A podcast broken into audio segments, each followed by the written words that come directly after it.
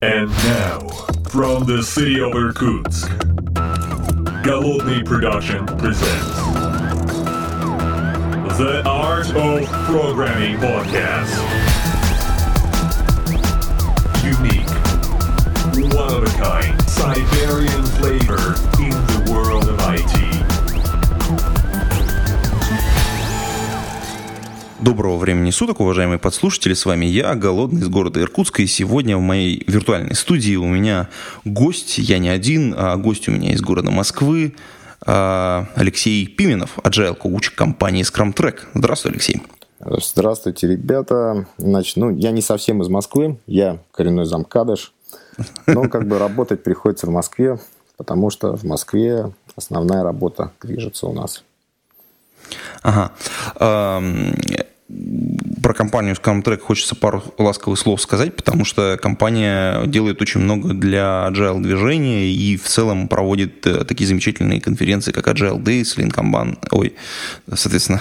Ну вот смотрите, там, в принципе, то что, компания существует достаточно давно, с какого? С 2007 года, если я не ошибаюсь. А, как бы, чем мы занимаемся? Мы проводим корпоративные открытые тренинги по agile, всяческим там по скрамам, канбанам и тому подобным, по продуктовым определенным как бы историям, там, такие как Product Discovery или какие-то еще вещи по инженерным практикам. Соответственно, организовываем конференции крупные. Две – это Agile Days, конференции для инженеров, для менеджеров среднего уровня, про то, как использовать Agile, там, где люди делятся своим опытом, теоретическими знаниями, практики практическими наработками. И, собственно, и... выпуск этого подкаста выходит прям буквально вот буквально прям в дни, когда Agile Days, собственно да. говоря, стартует. Да, то есть как бы у меня достаточно уставший голос, потому что буквально заканчиваем сейчас все подготовительные вещи, сверстали программу, там затыкали всех докладчиков, там, чтобы они предоставили нам необходимые материалы. Вдох-выдох и, как говорится, полетели. Но помимо как бы Days у нас есть осенью вторая конференция Lean Это уже для топ-менеджеров, для менеджеров среднего звена по самым современным методам менеджмента. Ну и куча мелких разных ивентов. Ну, это не самая основная деятельность нашей компании, а самая основная это все-таки коучинг. То есть мы учим организации, помогаем внедрять скрам, канбан, ну или все, что может ложиться под вот эту вот идеологию agile.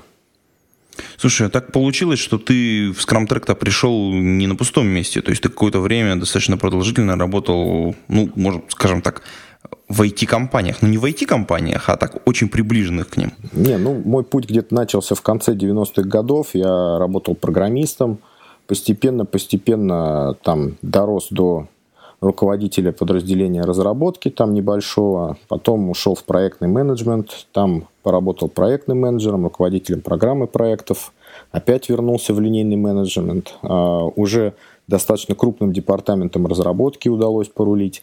Вот. И после этого, ну, набравшись хороших кейсов, послушал своих, значит, знакомых из Scrum и перешел к ним работать. В принципе, ни капли не жалею.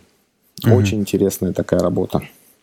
Слушай, а у, меня, ну как, я тоже человек в поле немножечко, поэтому а, достаточно часто сталкиваюсь за последнее время со скрамом. Наверное, с 2010 года ни одной удаленной моей работы не было, чтобы она не была бы в команде, которая работала бы по скраму.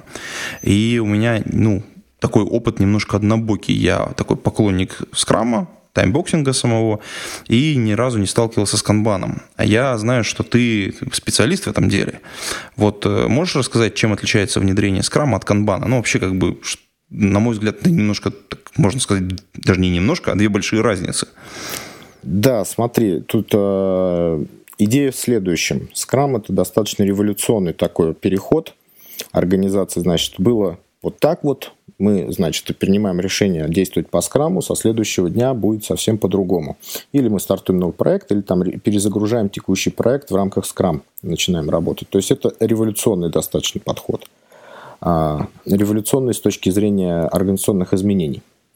Вот. А в Kanban работа совсем идет по-другому. Там сама идеология такова, что мы эволюционно начинаем развивать наш производственный процесс – То есть мы стартуем с того, что есть, с тех должностных обязанностей, с тех ролей, которые есть. Мы просто берем всю текущую работу и визуализируем ее. Начинаем снимать основные канбановские метрики, смотреть, что у нас получается, и просто-напросто оптимизировать нашу вот эту вот производственную систему. Потом второе. Scrum – это все-таки фреймворк. То есть человек, который прочитал Scrum Guide, который посмотрел на это все дело, у него больше вопросов, чем, ответом, чем ответов. Значит, э, вот этот скелет, его надо чем-то наполнить. И тут ему надо лезть в соседние какие-то области, искать вот это вот наполнение для этих скелетов. То есть как, значит, делать одновременно там в спринте и тестирование, да, там, ну не тестирование, грубо говоря, тестирование и разработку. Да, он начинает сразу смотреть на тест-driven development, на автотестирование, на еще какие-то практики. Как совмещать как начинать разработку, если у нас аналитика не закончена, вообще буквально только стартовали. Есть соответствующий подход работы с пользовательскими историями, так называемыми. А, это формат описания того, что хочет заказчик изначальный. Да? То есть как мы берем в этом формате, описываем какие-либо хотелки и, соответственно, начинаем дискутировать с ними. По результатам дискутирования аналитик фиксирует определенные договоренности между нами, и мы с них начинаем работу. Пока работа идет, аналитик, соответственно, может детализировать требования, в какой мере он их детализирует, да в той мере, в которой этой организации нужно. Да. Есть организации, которым это надо будет потом в какую-то проектную документацию сложить, есть организации, которым это просто исторически надо сохранить, чтобы какие-то новые люди, которые начинали работать с этим же проектом, они просто-напросто как бы каким, каким-то образом обучались по этим документам. И вот кучей, кучей вот этих практик мы начинаем набивать скрам. Канбан в этом отношении же это чистый метод. То есть там прям все четко. Делай раз, делай два, делай три. В раз в месяц проводи такие собрания, такие-то, такие-то. Там смотри такие-то показатели. Там есть четкие метрики, а, связанные с производительностью, такие там как lead time – или там time to market. А, есть определенные там классификации там на сервисы, смотреть там распределение, demand, нагрузка, какая идет у нас на команду разработки, throughput, то есть ее пропускная способность, как это все балансировать и тому подобное. Вот различия очень-очень большие. Слушай, ну в целом, как бы я э, как-то себе немножечко э, канбан представлял более таким, более, ну не знаю, более agile, что ли, там у нас нет жестко фиксированных требований, которые, у нас задачи, мы не меряем эстимейты по задачам там и так далее.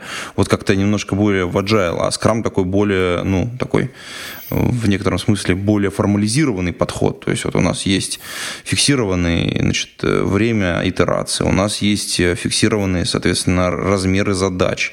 Мы там заранее их э, мерим, там, ну, какую-то предпроектную работу выполняем. Получается, в компании немножечко смещены акценты. Ну, я бы так не сказал, что прям смещены. Просто канбан, он жестко не догматирует нам, как это, допустим, должно быть сделано. Он, наоборот, нам говорит, вы работаете, как работали раньше, только давайте смотреть, это эффективно или это неэффективно. Как там? Всегда задавайте себе вопрос, не фигню ли я делаю, как говорится. Вот. Ну, это хорошо. Да, и второй такой фактор. Для того, чтобы стартовать скрам-проекты, нам нужны определенного вида люди – не всякий человек выживет в скрам-команде. То есть это T-shaped people, как минимум, да, это люди, которые имеют а, глубокие знания в своей профессиональной области, там, допустим, разработчик, но он тоже должен понимать, как работает аналитик, допустим, это этап до него, как работает тестировщик, этап после него. И так, ну, тоже аналитик, он тоже должен понимать, как работает продуктолог, как работает разработчик, там, тестировщик должен понимать, как работает разработчик, как работает потом администратор или DevOps после него. Вот, эти люди должны иметь очень хорошие коммуникативные навыки. А в канбане это не так уж и важно. То есть, если это будет, такая же команда, как и скрамовская, то это будет здорово. И это действительно будет хороший такой прорыв. Но стартовать можно, в принципе, с любым набором людей. Угу. Вот. Я часто, кстати, делаю отсылку к модели Херши Бланшара. Там модель как бы э, стиля лидерства в команде и готовности команды. Так вот, э, канбан работает на всех моделях, то есть на, на всех типах лидерства. Scrum работает чаще всего только на делегировании. Стартовать можно с поддерживающего стиля. Ну, угу. вот кому интересно, наверное, погуглит, найдет эту модель. Это достаточно популярная штука. А мы, наверное, просто в шоу-ноты к этому подкасту покладем правильную ссылочку, чтобы да, там ну, люди уже, так сказать, в нужное место тыкались. Вот, Слушай, а как ты относишься к ребятам, которые, вот, например, Scrum внедряют по такой, такой, такой литературке, как Guide? Ну, вот смотри, здесь подход примерно какой. А, бывает слепо, слепое какое-то следование скраму и применение скрама туда, где это вообще типа, не надо. А царь-то не настоящий, скрам-то у вас ну, неправильный. Это, это, после, это вот как бы люди, которые пытаются применить инструмент, там, ножовкой пытаются забивать гвозди. А, вот это...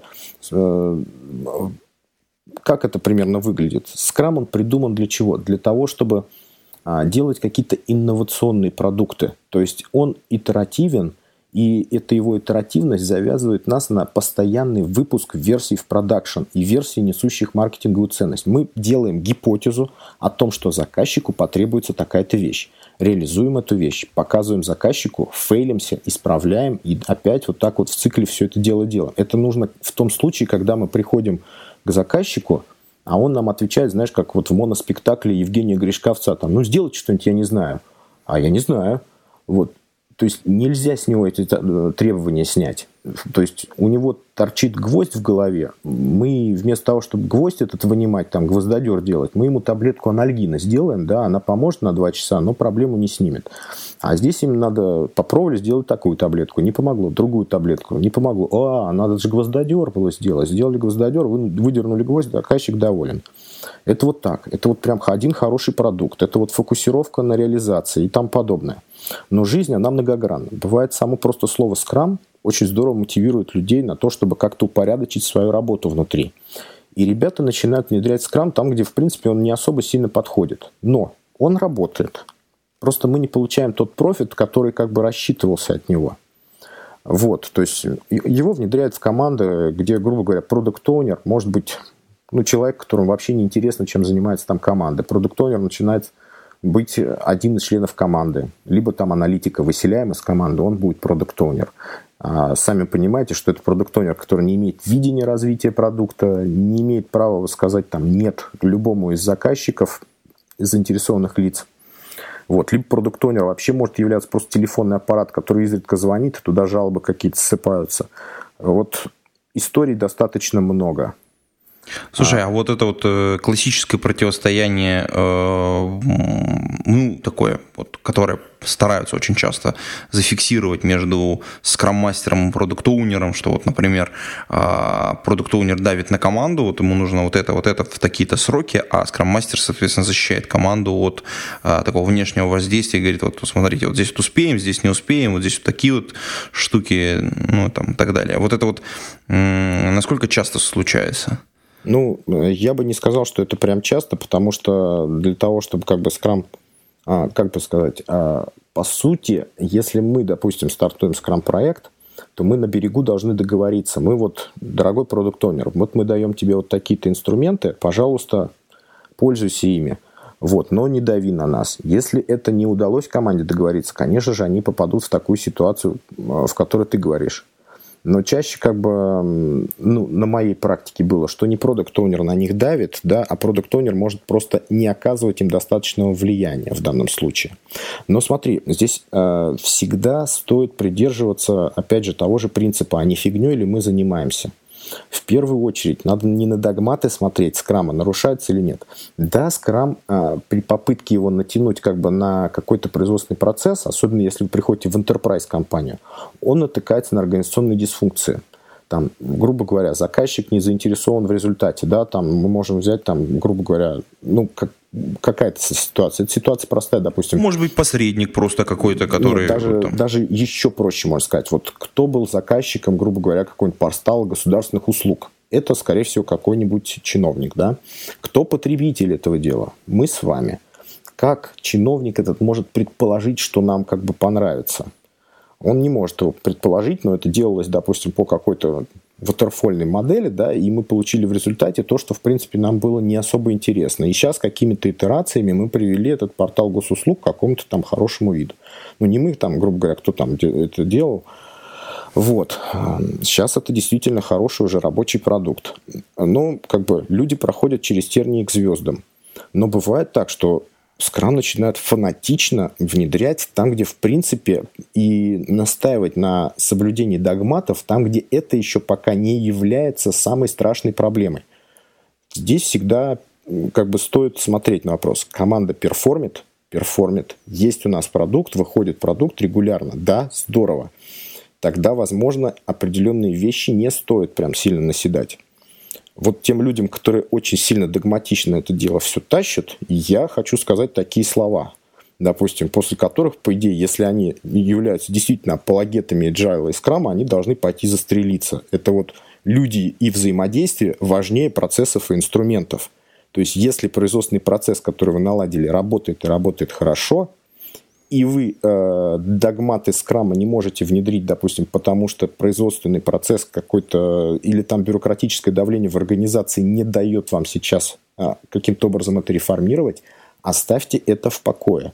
Попробуйте с этим поработать как-то по-другому, либо начинайте копать под э, такую вещь, как э, э трансформа... agile трансформация самой организации, да, чтобы она э, вот все уровни менеджмента вывела на подобные вещи.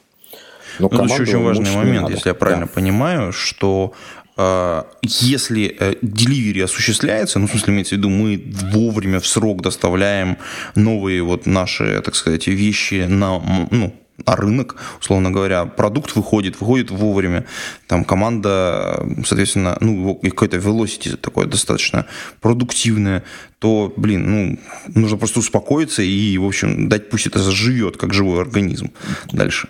Конечно, же это, это можно сделать так, да, но никогда не стоит прям останавливаться, всегда надо просто анализировать, что там идет, есть ли какие-то шаги к улучшению, да, то есть это как у нас в бережливом производстве, да, есть э, потери, есть деятельность, которая ведет к результату. Потери надо стараться снижать.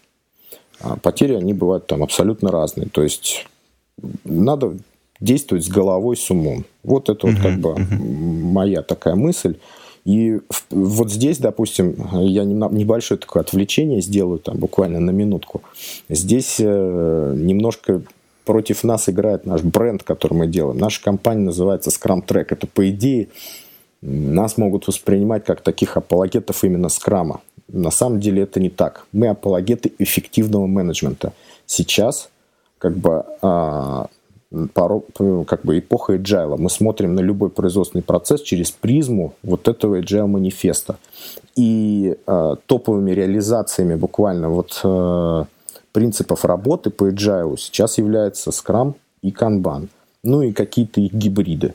Вот поэтому мы работаем с этим инструментом. Через год появится что-то новое, мы освоим что-то новое. Или вдруг изобретем что-то новое. Мы будем рассказывать и внедрять это что-то новое. Вот я свой дисклеймер закончил. Слушай, кстати, вот э, очень часто я вот с этим тоже сталкиваюсь. Мне кажется, э, люди не очень понимают, что скрам это прежде всего не про управление проектами. То есть, вот, особенно тут много всякого шума наделали разные публикации, но, ну и в целом, там, скрам – это революционный метод управления проектами. Вообще, если я правильно понимаю, то главная фишка не в управлении проектом. А, ну, здесь вот есть, э, да, действительно такая бомба определенная зарыта. Мы, допустим, проводили э, небольшую такую конференцию GosAgile, мы пытались там найти какие-то точки, как можно, э, значит, делать в госпроектах, как применять Agile – по сути, и от многих людей с большим проектным опытом как бы слышится непонимание того, для чего это надо и как это надо, да.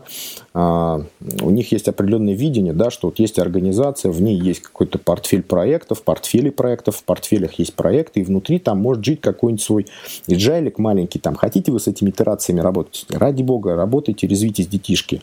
Вот. На самом деле ситуация бывает гораздо страшнее. Это когда, значит, э, снизу команды э, каким-то образом начинают видеть, что это интересно, они вовлекаются в процесс формирования производственной системы, и они не просто как бы перформеры, которые просто начинают делать продукт, они начинают влиять на вот эту производственную систему. Это им интересно. Сверху бизнес-заказчик, руководство видит о том, что это действительно круто, это работает, и плюс туда эти все подходы начинают размещаться. То есть снизу давит команда, сверху давит топ-менеджмент. Вот это давление топ-менеджмента называется там Enterprise Agility. Посередине кто там остается? Проектные менеджеры. И у них фрустрация, куда им дальше двигаться. Ну, здесь определенные есть подходы, и все зависит от контекста задач, там, и от контекста проектной работы. Но, допустим, в тех же самых enterprise банках, с которыми мы работаем, чаще всего из, из э, проектных менеджеров получаются офигенные скрам-мастера. Вот. Ну, это так, такой как бы определенный взгляд. Второе, это как бы мелочь, конечно, но в наш огород там прилетел такой камень в виде большой красной книги, в которой как бы, ну, в ее названии, русском переводе, я как бы считаю ложью практически каждое слово, да, там она называется да, ну, подожди, подожди, сейчас это книга Джеффа Сазерленда, которая да, на русский язык да, переведена да. как Scrum революционный метод управления проектами. Это да, вот, то есть он говоря. уже далеко не революционный, конечно, переход на Scrum он революционный, но сам по себе, как, как инструмент менеджмента, он не революционный, он уже давно существует. Он не метод, это фреймворк, он не управление и не проектами, да, это он, управление, он как бы организацией производственного процесса, но никак не управление проектами. Там про проекты ничего не сказано, вообще никак. Вот. Это просто ошибка перевода. Но Джефф Сазерленд – это классный такой мужик. Я у него сам учился в 2010 году. Там благодарен всем, с помощью кого я попал к нему на учебу. Это один из основателей Скрама, да, второй – это Кен Швабер – Кен Швабер, а, да. Да, значит, я читал книги Джеффа Сазерленда, там все очень здорово описано. Ну, книги, конечно, базовые такие вот для того, чтобы начинать изучать все это дело. Там, если мы хотим погрузиться поглубже, лучше там читать Майка Кона. Вот книга сама классная, здоровская, немножко подкачал перевод обложки. Но здесь, я думаю, издатель тоже свои вещи какие-то преследовал, надо ему было какую-то ну, продать атаку, надо, конечно. атаку да, на аудиторию сделать. Да, мы же помним, что в оригинале-то она называется совсем по-другому. Ну да, The Art of Doing Twice, Work in Half the Time. Именно, да.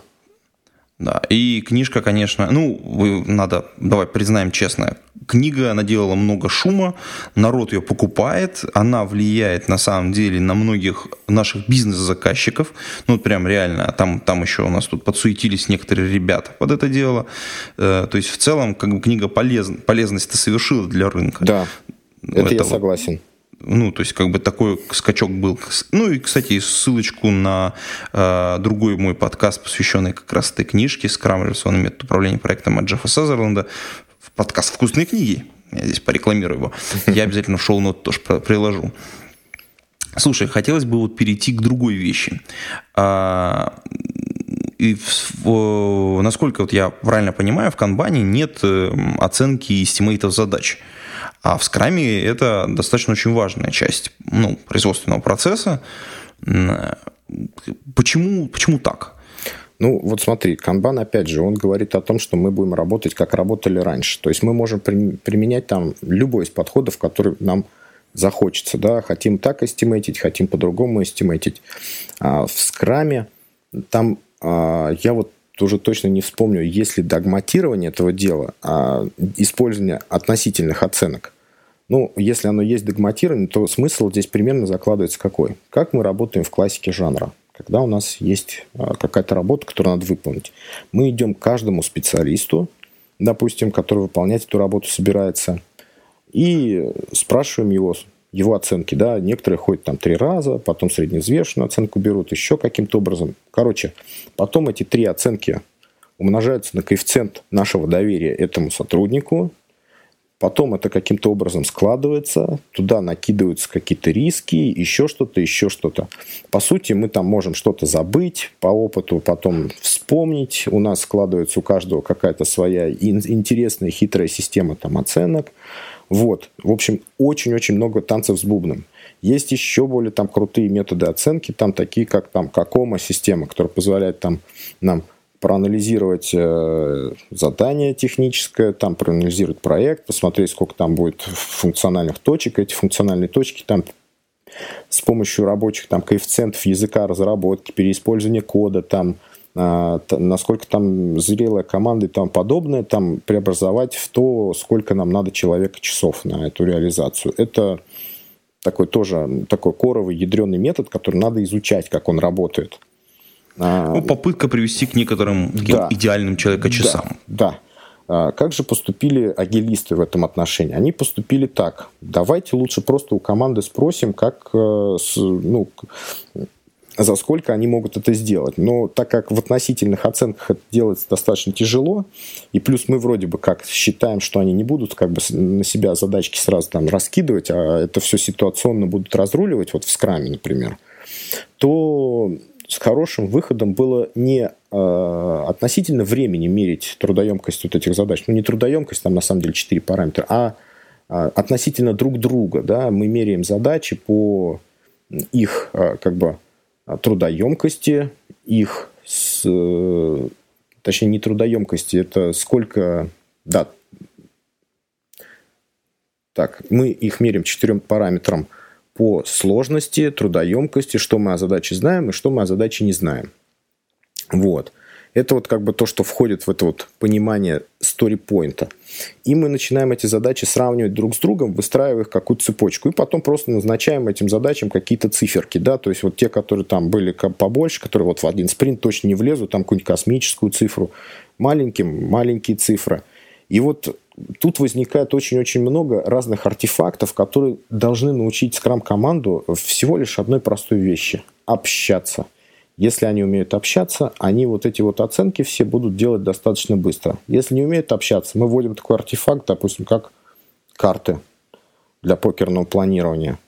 Для чего нужны карты? Они для оценки не нужны. Они нужны только для того, чтобы люди начинали говорить. Потому что... Ну, чтобы высказались да, все, чтобы никто не молчал. Они заставляют высказаться. Кто бросил большую карту, кто бросил меньшую карту, они должны сказать, почему это так происходит. В зрелой команде это не нужно. Им проще как бы взять, нарисовать на столе там четыре корзинки, там, обозвать одну, ну, просто размерами там одежды S, M, L, XL, там, и раскидать по этим корзинкам эти задачи. На длительном промежутке времени, там, будет порядка полугода, это будет достаточно точная оценка, и она делается достаточно быстро и не требует как бы специально выделенного человека, который там будет каждому ходить, отвлекая его от работы, а делается конкретно на сегодняшнем как бы собрании каком-то. Вот. Как-то так. Угу.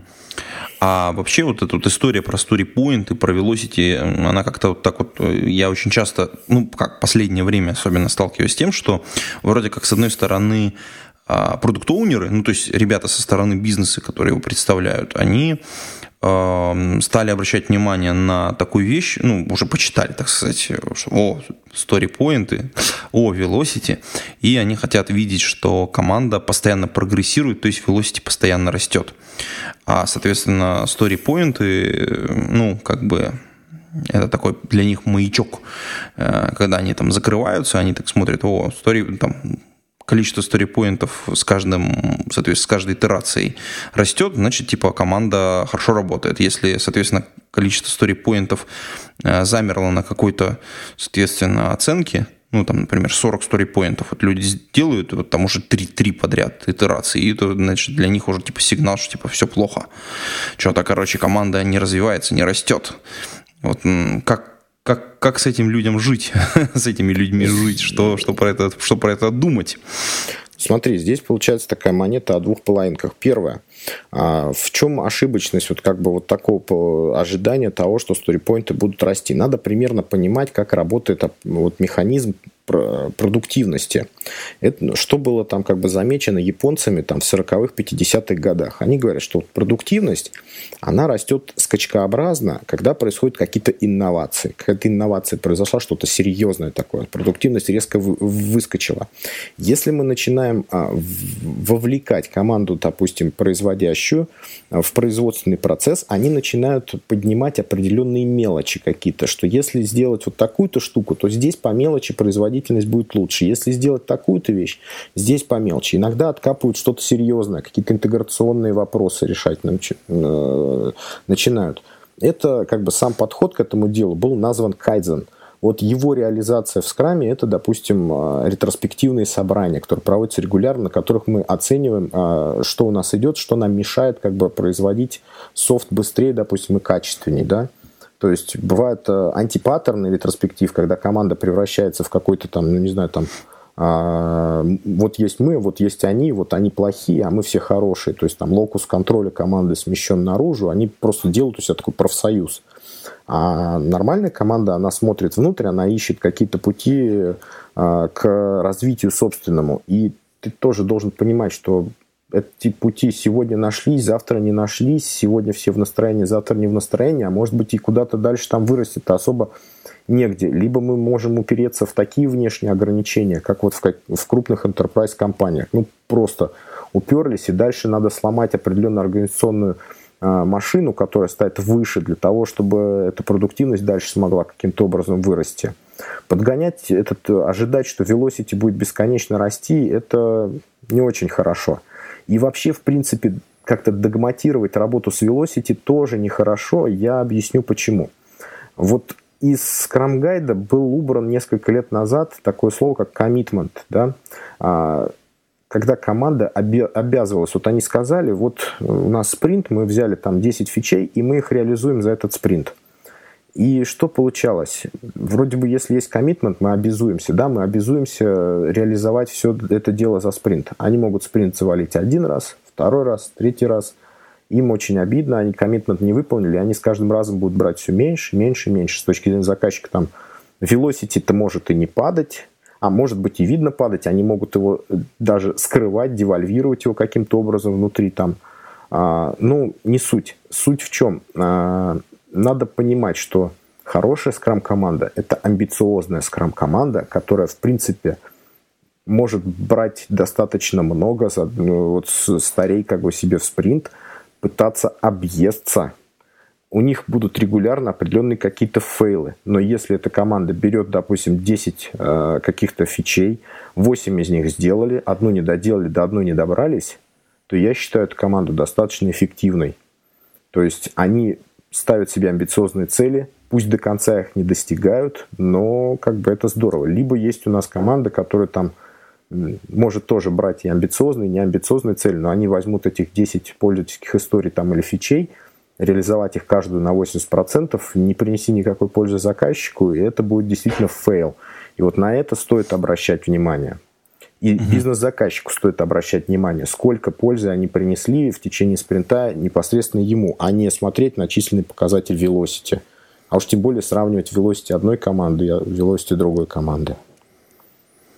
Слушай, тогда вот такой следующий вопрос. Ты, ты как немножко пару раз аккуратненько затронул. Я вот немножко вскрою эту штуку, чтобы мы отдельно про нее поговорили. А, agile трансформация внутри компании – вот смотри, э, действительно, рано или поздно, если компания, ну, кусок ее работает в таком условном agile, потому что если там в скраме это достаточно такой, как это, резкий переход, да, в компании такой более, более плавный, э, то рано или поздно команда начинает упираться в внешние ограничения. Ну, там, в другие команды, в, друг, ну, то есть, там, в другие подразделения, в бизнес-процессы, которые уже сделаны.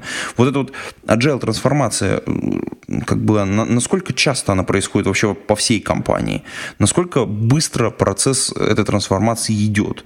Что для этого можно сделать или, ну, или как бы с этим надо просто жить? Ну, вот смотри, то есть э, чаще всего как делают компании? Они делают какой-то пилотный проект.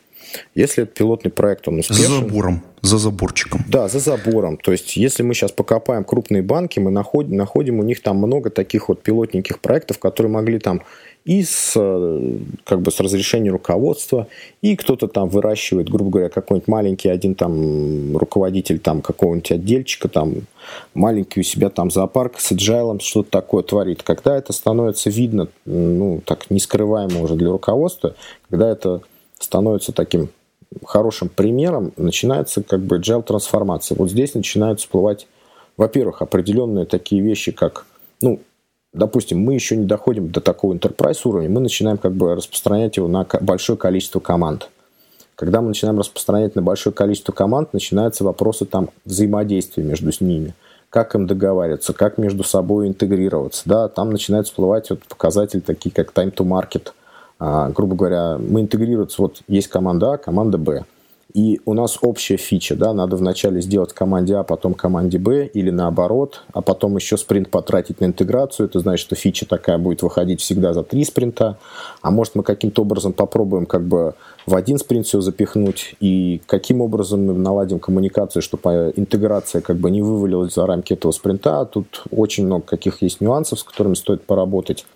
Ну и если это все выходит на какие-то верхние уровни, еще там выше, то, соответственно, берутся тяжеловесные какие-то фреймворки такие для enterprise agility, так называемый, там, как это можно сделать на большое количество проектов, большое количество людей. Там такие как Safe или Less. Ну, или там, допустим, если коммуникации просто божественные, выстроены в команде, там легковесные фреймворки типа Spotify. Ну, это не, не, не фреймворк, это ну, модель, по которой работает Spotify, просто пытаться ее скопировать к себе. Как-то так это работает. Угу. Ты тут э, опять же, обронил а, по ходу дела time to market, и, на мой взгляд, такая важная штука, в скраме time to market, он определяется, в общем по большому счету, длиной итерации. То есть, и, соответственно, если ты где-то чуть-чуть зазевался, да, он не доделал на 80%, как ты тут оптимистично сказал, какую-то фичу доделал, то на самом деле это значит, что она в этот, во-первых, э, значит, в эту итерацию не выйдет, а выйдет только через, ну, соответственно, в конце следующей. Ну, может выйти. Соответственно, а в компании немножечко по-другому это все устроено. Вот это time to market, это же важно, очень важная вещь. То есть, как бы, а в чем различие в подходах в скраме и в компании относительно вот этой вот вещи? Вот смотри, здесь нужно немножечко разделить такую вещь.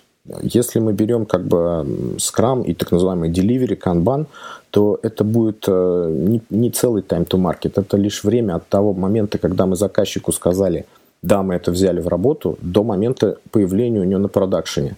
Но до того, как мы сказали, да, мы взяли это в работу, есть этап какой-то продуктовых исследований, какой-то еще там проработки идей, возможно, там макетирование какое-нибудь кто-то делает. Это так называемая discovery часть, исследовательская. Она как бы так четко не прописана, в Scrum ее делают. То есть это backlog discovery. В Kanban она прописана более четко, там есть discovery Kanban там, у который, который рулится специальным человеком, который называется сервис Discovery Manager. Вот, менеджер, в Kanban есть менеджеры. А, и вот, а, да, действительно, если у нас построен канбан такой, который не предусматривает каких-либо этапов, а, где у нас фичи накапливаются, а именно настоящий такой поток, там в конце где-то у нас стоит там DevOps, который быстренько вытаскивает в прод все, что у нас там есть, а не ожидает какого-то крупного релиза – то time to market в канбане может быть короче, нежели в скраме. И вот этот вот, это здесь в канбане называется lead time, время от того, как мы сказали, а, что мы сделаем, до момента попадания этого дела в прод, ну, если у нас где-то нет определенных этапов, где мы не можем ограничить работу по количеству одновременно выполняемых задач. Вот так это сильно отличается. Скрам, вот если мы не вместились, то раз в две недели в плюс. А если есть какие-то маньяки, которые там месяцами итерации работают, то и месяц вперед пойдет. Угу. Слушай, а вот, э, ну, вот мы поговорили немножко по Restimate, и по StoryPoint, и ты вот, э, соответственно, это все как бы в том или ином виде, оно присутствует там в скраме. А в комбане какие основные характеристики, по которым мы мерим, что вот у нас э, процесс идет, он идет правильно, то есть у него, так сказать, есть, ну, он продуктивный, то есть вот чем мы пытаемся мерить, чем рулить, какие ручки у нас есть? Вот смотри, как там это все дело работает? Допустим, у нас сейчас есть однотипный поток каких-то задач. А, соответственно, как только а, мы приняли решение, что мы эту задачу сделаем, мы должны ее как можно быстрее вывалить в прод, довести ее до конца канбан-доски. Для этого определенный инструментарий есть. То есть там дейли-митинги проводятся абсолютно не так, как в скраме. Да, если в скраме идет все от людей, да, кто чем занимался, приходит перевешивать листочки в канбане, мы идем по доске, а, с конца ее к началу, просто по, каждому из, по каждой из задачек там спрашивает, там, что надо сделать, чтобы сдвинуть ее ближе к колонке дан, и кто сейчас этим займется, пока у нас либо люди не кончатся, либо задачи не кончатся. Вот. Так оно работает. И, соответственно, метрика в данном случае одна есть. Это lead time. Это время, за которое, которое задерживается задача у нас на доске. Соответственно, что мы можем еще сделать? Мы а, можем снимать так называемую кумулятивную диаграмму потока. А, на ней мы четко будем видеть а, зависимость вот этого нашего lead time, времени от принятия решения до попадания в прод, от того, сколько у нас этих задач вообще на доске находится. То есть от ограничения по разным этапам производственного процесса. Мы можем с ними, соответственно, поиграть. Ограничения подзажали, посмотрели, как работает команда, посмотрели, как изменился lead time По-хорошему, чем меньше ограничения вот эти стоят, меньше, я имею в виду, числа, то есть меньше задач мы можем брать в какую-то колонку, тем а, короче time. Но всегда здесь надо как бы не быть маньяком в этом отношении. Но мы знаем, что сферических коней в вакууме не бывает, и задачи очень сильно неоднородные. Здесь нам есть абсолютно много разных подходов, как классифицировать у себя по-разному задачи. Один из подходов является так называемый посмотреть кумулятивно, ой, не кумулятивно, а посмотреть control chart диаграмму, а, ой, не control chart, а диаграмму, гистограмму распределения времени выполнения. И на этой гистограмме будут определенные провалы, скорее всего. То есть она не будет там как какая-нибудь гаусиана так огибать, а будут с определенными провалами. И вот места этих провалов может определить границы так называемых классов задач. Вот эти вот задачи, а, для этих задач мы выделяем на нашей канбан-доске разные классы сервисов. И дальше что у нас получается? Мы меряем всю емкость доски. Допустим, она там 40 задач. И мы должны эти 40 задач каким-то образом распределить по этим разным классам сервисов. Сколько задач у нас э, в определенном... Пересчет надо сделать, условно говоря, по, по классам задач. Да, то есть мы доску начинаем э, разделять на горизонтальные линии какие-то, и, соответственно, сколько там как бы из бэклогов в очередь, а, входную очередь производственных процессов начинает попадать, это будет как бы таким ограничением по вот этим вот линиям самим. А как, как вот здесь вот распределение сделать, это достаточно такой простой механизм. Мы меряем среднюю нагрузку. Вот мы берем месяц, сейчас там март, а сколько за март у нас прилетает задачи, каких. Там вот мы по классификации можем, допустим, мы их классифицировали так. У нас есть баги с прода, у нас есть какие-то проектные задачи по каким-то проектам, которые там деньги должны принести, у нас есть задачи поддержки, у нас есть там технический долг. И они в каком-то процентном соотношении к нам прилетают. Сейчас абсолютно их количество мы не смотрим. То есть мы не смотрим, превышает это дело пропускную способность, не превышает. Вот, вот есть, оно вот есть, оно распределено. И мы вот эту вот входную очередь, нашу вот емкость вот этих вот задач, э, емкость нашей канбан-доски мы начинаем распределять по вот этому процентному соотношению. Тогда у нас, э, как бы, можно так сказать, сервис по обслуживанию каждого из этих классов сервисов а, как бы начинает соответствовать нагрузке. Через месяц мы можем посмотреть, что-то поменялось, подкорректировать это дело. А, при этом дается как бы инструмент бизнесу э, для логических обоснований, каким образом мы можем поменять это распределение. Допустим, у нас 60% всего времени – прилетают, ну, не времени, как бы емкости занимают а, задачи баги с прода. Чтобы исправить баги с прода, надо как бы побольше багов исправлять, соответственно, и выпиливать из кода костыли. То есть у нас на технический долг надо расшить. Обратить внимание. Да, ну, расшить как бы сервис технического долга, расшить э, сервис э, дефектов, чтобы мы побольше их могли реализовать, если вдруг скапливается очередь, да, большая.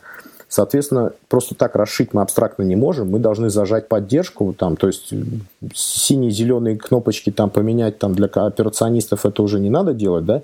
И проектные задачи тоже надо немножко подприостановить. Соответственно, надо управлять ожиданиями заказчика, надо обязательно договариваться с теми, кто этими сервисами, а, постановкой задач туда занимается, что вот будет так – проработали месяц, посмотрели, как у нас изменилась нагрузка, перебалансировали. И вот эти вот циклы обратной связи, они начинают нам позволять, вот как бы позволяют нам а, оптимизировать наш производственный процесс. Вот в канбане это делается ну, так. тоже немножечко фреймворк получается, то есть уже такой. Да, но здесь э, в канбане тут э, именно такие прям четкие цифры, с которыми работать. То есть у нас э, есть три графика. Это кумулятивная диаграмма потока, так называемый control chart – по которым мы можем смотреть, мы улучшаем свою производительность, либо ухудшаем ее, какой у нас э, вариабельность потока, это больше относится, знаешь, это к 6 сигмам.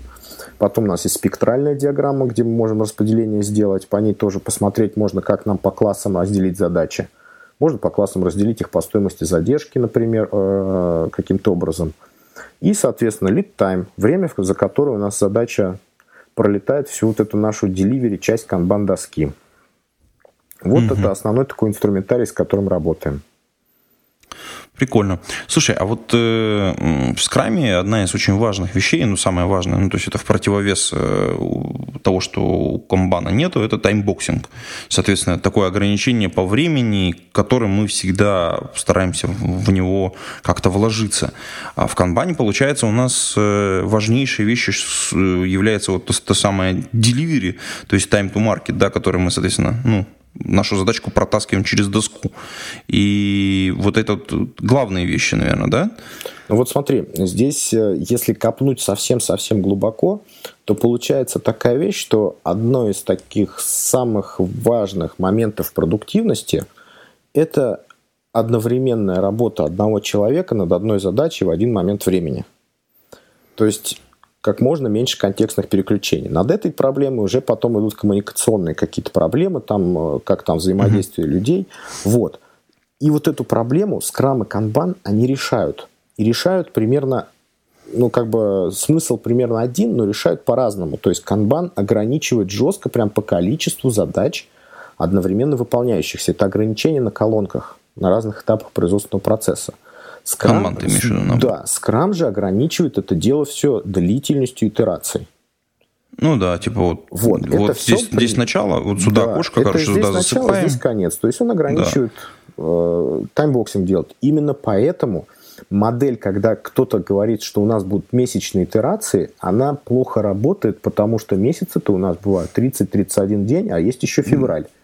Вот. И тут могут наши системы оценочки поплыть, потому что для того, чтобы в скраме как бы система оценок была достаточно точной, надо, чтобы жестко соблюдался timeboxing. Нельзя спринт там на денек затянуть. Ну, как бы вы показатель себе попортите. В канбане для того, чтобы ты действительно мог давать предсказуемый результат и мог им управлять, у тебя должны на всех этапах производственного процесса существовать ограничения. Да? У нас может быть где-то там перед колоночкой done колоночка UAT, где представитель бизнеса должен зайти да потыкать вот эту фичу, которую мы выкатили. И как ты можешь ограничить этих представителей бизнеса? Да, по сути, никак. И ставится там ограничение бесконечность, и тогда тайм у тебя считается от момента принятия решения, что задачу будешь делать, до вот этой точечки, когда она попадает на УАТ. И потому, потому что ты как э, человек, ответственный за скорость прохождения вот этой всей трубы, ты не можешь отвечать за то, насколько быстро это все сработает там. Мы, конечно, можем их пинать, придумывать какие-то там вещи, напоминалки, чтобы бизнес не забывал это делать, но с точки зрения показателей разрулить это дело мы не можем. То есть можно притащить за шиворот этот бизнес и давайте договариваться, что там не будет столько-то задач, и вы бизнес тоже будете приходить и смотреть там, ну, может быть, на свою доску, либо на нашу общую доску и смотреть с нами, как это дело все разбирается. То есть у меня есть кейсы в моей практике, уже даже в скрам-трековской, когда мы бизнес притаскивали для того, чтобы они разбирали УАД, и на УАД можно было повесить ограничения. Слушай, ну это очень интересная история, потому что вот э, в скраме есть четко конкретный человек, который отвечает за то, чтобы что-то было проверено, сделано и принять решение о том, что готово, не готово. Это, соответственно, продукт-оунер. А, соответственно, в комбане получается, что у нас конечный потребитель должен сделать выводы о том, что готово, не готово. Я правильно понимаю? Ну, вот ты смотри, потому что догматичный скрам, он придуман изначально для того, чтобы делать новые продукты – то есть это берется а, ну, да, команда, да, да, да, она это... делает один новый продукт. И для того, чтобы, э, как говорится, не было, чтобы команда разработки это Труфальдина из Бергама, который слуга двух господ, а делается продукт оунер который как воронка забирает свое собственное видение, видение заказчиков, видение потребителей, формирует из этого дела одну такую кашу, которая называется бэклог. Еще он ее пытается приоритизировать таким образом, чтобы по оценкам, которые дали команды туда, вверху были самые вкусные фичи по бизнес-эффекту, и они были там с маленькими оценочками. То есть как можно делая меньше, больше, как можно больше там бизнес-эффект получать с них. Вот это вот как бы основной такой смысл. Канбан, он больше там и подходит и к сервисным, каким-то к поточным работам, когда у компании зрелые продукты какие-то развернуты. Чаще всего, смотри, в крупных компаниях как получается? У них есть куча разных информационных систем там. А, и их проще обслуживать канбан командой. Причем ну, канбан-команда, да. канбан-системы, они разрабатываются, они уникальны, они не переносятся из одной компании в другую, не переносятся часто из одной команды в другую. Это вот как бы, вот она строится конкретно под, текущий, под текущую команду, под текущий процесс и продукт. Вот. У них есть так называемые вот эти вот э, канбан-системы, которые обслуживают каждую информационную систему. Какие-то информационные системы, может быть, как и бэк-офис, CRM, там какие-нибудь фронтальные сайты, там что-то еще – и вот возникает у бизнеса какая-то мысль о том, что нам надо запилить какой-то новый там продукт, вообще бизнесовый продукт. И его разработка начинает затрагивать все вот эти информационные системы. И вот тут вот как бы хорошо работает Scrum.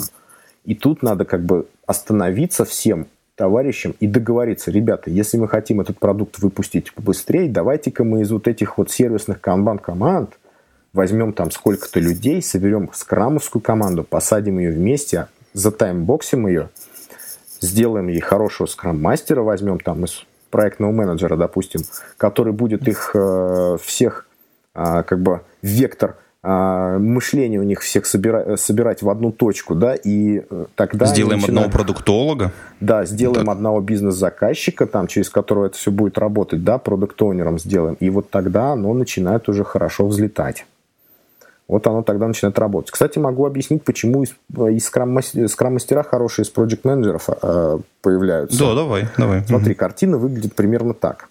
Ну, ты, наверное, и слушатели знают, что как бы э, те компании, которые ну, чаще работают как бы по проектной модели, они имеют матричную структуру у себя внутри. То есть есть какая-то проектный срез, где есть проектные руководители и проекты – и в проектных командах состоят люди, которые входят в какие-то отделы там разработка, тестирования, аналитика, то есть матрица. И, по сути, каждый человек, он подчиняется двум руководителям. Своему линейному руководителю, своему э, непосредственному как бы, проектному руководителю. Так вот, матричная структура бывает двух типов. Слабые и сильные. Ну, есть еще сбалансированная матрица, но мы сейчас будем, не будем ее рассматривать. Вот слабая – это когда проектный менеджер имеет голос меньше, чем линейный менеджер – Сильно это когда проектный менеджер имеет голос больше, чем линейный менеджер. Вот у нас почему-то очень любят а, модели слабоматричные. То есть когда конечные люди, они подчиняются своему линейному руководителю, а проектный на них просто не может ну, никак повлиять, кроме как своей харизмой, своими лидерскими навыками или еще чем-то там, то есть своим бла-бла-бла, можно так сказать. Получается, что неугодный сотрудник, он, конечно, может на него нажаловаться, что-то такое, но проектный менеджер это не тот человек. Этот человек изначально, как бы, у него психология пробивать головой стены. Ему нужен результат, и он умеет его добиваться. Чем? Софт-скиллами, как минимум. И именно поэтому вот они имеют очень хорошие лидерские навыки, и, возможно, навыки фасилитации, когда надо подружить очень э, людей из разных как бы Э, из разных там систем с, с разным как бы мышлением, да, вот, из них получаются хорошие скрам-мастера. Да, мы у них отнимаем возможность э, рулить там скопом, да, мы отнимаем там частично там возможность рулить сроками, да, они там не то чтобы рулят, они вместе, они подготавливают данные там для продукт вместе с продукт как бы это дело все представляют. Да, возможно, мы отнимем у него Ну, здесь просто смещение, бюджетом. мне кажется, фокуса происходит, потому что здесь скрам-мастер, он как бы, ну, момент продажи происходит с продукт оунеру То есть он продает ему готовые решения, потом через продукт оунера он спускает на команду. То есть если ты хорошо с продукт оунером поработал, соответственно, те твои оценки, те твои задачи, которые ты хотел, ты ему продал, соответственно, они как бы в команду уже сверху Немножко прилетели. не так. Ему все-таки продает не скрам-мастер, а команда, потому что скрам-мастер ну, ну, это, это человек правда, да. больше за то, чтобы процесс производственный двигался.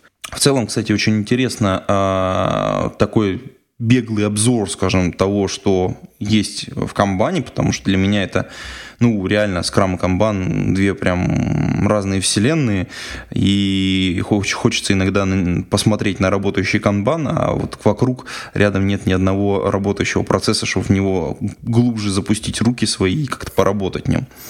А, в любом случае, я буду следить за конференцией, которая у вас будет проходить, Agile Days, а, там, два дня, вот, вот это все, это Agile праздник, можно так сказать. Ну, там в этом году она у нас десятая, там по счету идет, у нас уже больше тысячи регистраций. А, недавно вплоть до того, что пришлось ехать, вот мы проводим ЦМТ, ЦМТ это Центр международной торговли, туда mm-hmm. ехать, выбивать еще одно помещение, потому что вот не, не вмещается все, что мы хотим туда вместить. И все равно даже с учетом того, что мы еще одну комнату взяли, где будут проходить мастер-классы, мне приходилось делать там непопулярные вещи, это как бы отказывать ребятам там в каких-то докладах. Причем не то, что доклады были плохие, а просто уже некуда их распихивать. Вот даже Слушай, так. ну а насколько, кстати, быстро можно будет посмотреть? Ну вот я знаю, что среди моих подслушателей достаточно много людей а, интересуются этими вещами. Ну, судя по статистике, по крайней мере, скачивания э, подкастов, связанных со скрамом и так далее. Так вот, э, вопрос такой, э, будут ли записи, когда они будут, э, потому что, ну, я подозреваю, что тысяча человек туда придет, понятно, что это люди в основном как бы из Москвы и там ближайшего замкадия, как ты говоришь, вот, а ребята как бы подальше, им тяжело приехать, к сожалению. Ну, Хотя, я подозреваю, много людей, но все равно. Ну, вот и смотри, получается так, что как только заканчивается Agile Days, мы начинаем верстать, монтировать видео. Соответственно, проведение таких конференций несколько нетипичная работа для студий, поэтому мы это все делаем чаще всего сами. А еще чаще, ну, сейчас этим занимаюсь непосредственно я. Вот. И тут все зависит от того, насколько адекватно был, адекватен был докладчик. То есть, смотрите, там я это как это, это мои боли такие, грубо говоря. Человек может Давай, прийти, я готов разделить да, Человек может прийти и ультимативно заявить, что он хочет показывать презентацию со своего компьютера. Чем это проблема для меня? Типичные компьютеры, которые мы ставим на конференции, записывают с экрана видео. То есть, что я делаю? Я беру видеопоток с камеры, я беру аудиопоток с пульта, с микрофонного – я беру видеопоток, который был записан с экрана, и начинаю их совмещать для того, чтобы был в кадре и докладчик, и там как бы, как бы слайды презентации, и плюс как бы хороший звук, да, потому что с камеры мы звук хорошо записать не можем, потому что акустика помещения нам просто это мешает делать.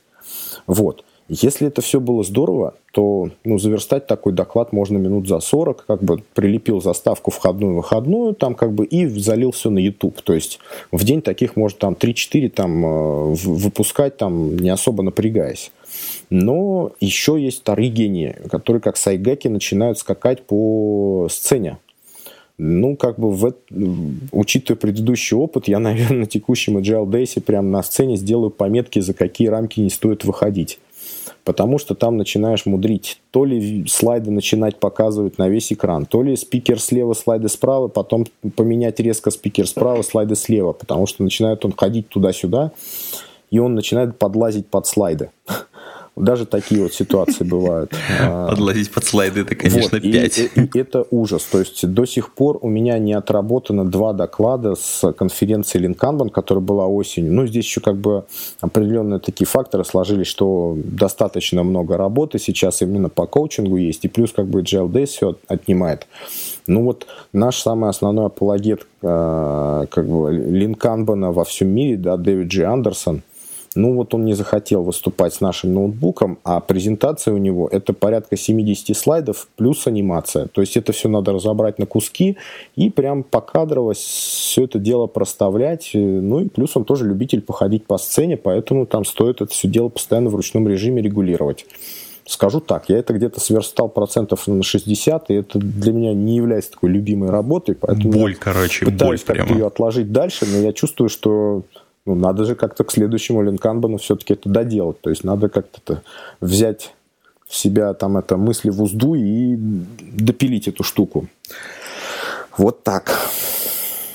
Ну, в общем, а, ну там еще есть же, я долью чуть-чуть те боли, там всякие товарищи, которые с прези выступают, еще что-нибудь ну, такое вот экзотическое. Мы стараемся как бы такое не брать, то есть э, я даже все-таки э, планирую сделать у нас для по Agile Days не, некоторый такой гайд, почему мы просим делать так, а не иначе, чтобы, ну, как... Если Люди информация понимали. была, понима, будет понимание от докладчиков, будет лучше. Вот. Угу. Прези – это хорошая штука, но как там, сейчас отвалится интернет, и где будет прези? Ну, не знаю, там как с ним поступать. Проблем с э, PowerPoint и PDF-ками гораздо меньше, да, ну, если там PowerPoint, чтобы совсем не было проблем, надо просто встраивать еще шрифты, если мы кастомные шрифты используем. А, да, кстати, как ты относишься к Keynote, ну, который Apple, соответственно? Ну, как? Я им практически не пользуюсь. По сути, э, тоже разъезды бывают. С него можно все это дело экспортировать в PDF и прекрасно с этим делом выступить. Ага. Так, ну хорошо, окей. Э, мы на этом будем заканчивать выпуск этого подкаста, но прежде чем мы, э, так сказать, уже прям к концу подойдем, мне хотелось бы тебя спросить, ты так же, как и я, поклонник чтения хорошей, правильной литературы – может быть, что-то посоветуешь нашим подслушателям? Да, вот не знаю, может быть, среди подслушателей будет кто-то, кто читал мой блог. Я его практически на год забросил. Вот не знаю, может быть, я его как бы верну, и там можно будет опять читать про различные интересные книжки, которые выходили сейчас. Ну, сейчас из рекомендаций я нисколько как бы модную, там, новую, точнее, книгу вам порекомендую, сколько, сколько книгу, которая сейчас на пике того, что творится в мире менеджмента. Это книга Лалу «Открывай организации заново». Она описывает такую вещь, вот исследование организационных моделей, как можно перейти от иерархических организационных структур к более плоским. Может быть, кто слышал модное слово холократия. Это, по сути, О, да. единственный, наверное, на данный момент фреймворк того, как это можно добиться. Вот. Угу. Если хотите знать побольше о том, что лежит там в фундаменте холократии, почитайте книгу Лалу. Слушай, я вот все, я записал себе эту книгу и обязательно ее прочитаю. А, на этом слушаем, будем заканчивать выпуск этого подкаста. Но я поблагодарю сейчас э, патронов, патронов, которые позволяют выпускать выпуски нашего подкаста регулярно. Это Сергей Киселев, Павел Дробушевич, Андрей Шахмин и Александр Кирюшин. Спасибо вам, ребят, большое. А вы, уважаемые послушатели, тоже можете стать патронами, поддержать наш подкаст. Заходите на patreon.com slash голодный, задонатите немножечко денежек. Можете также поддержать выпуск нашего подкаста, просто ставив комментарии, свое мнение по поводу скрама, канбана и всего вот этого безобразия, а также пошарив его среди своих друзей и коллег. На этом мы заканчиваем выпуск этого подкаста. Алексей, спасибо тебе большое. Все, спасибо. За то, что... Ага. Пейте кофе, пишите Java. Пока-пока. Пока-пока.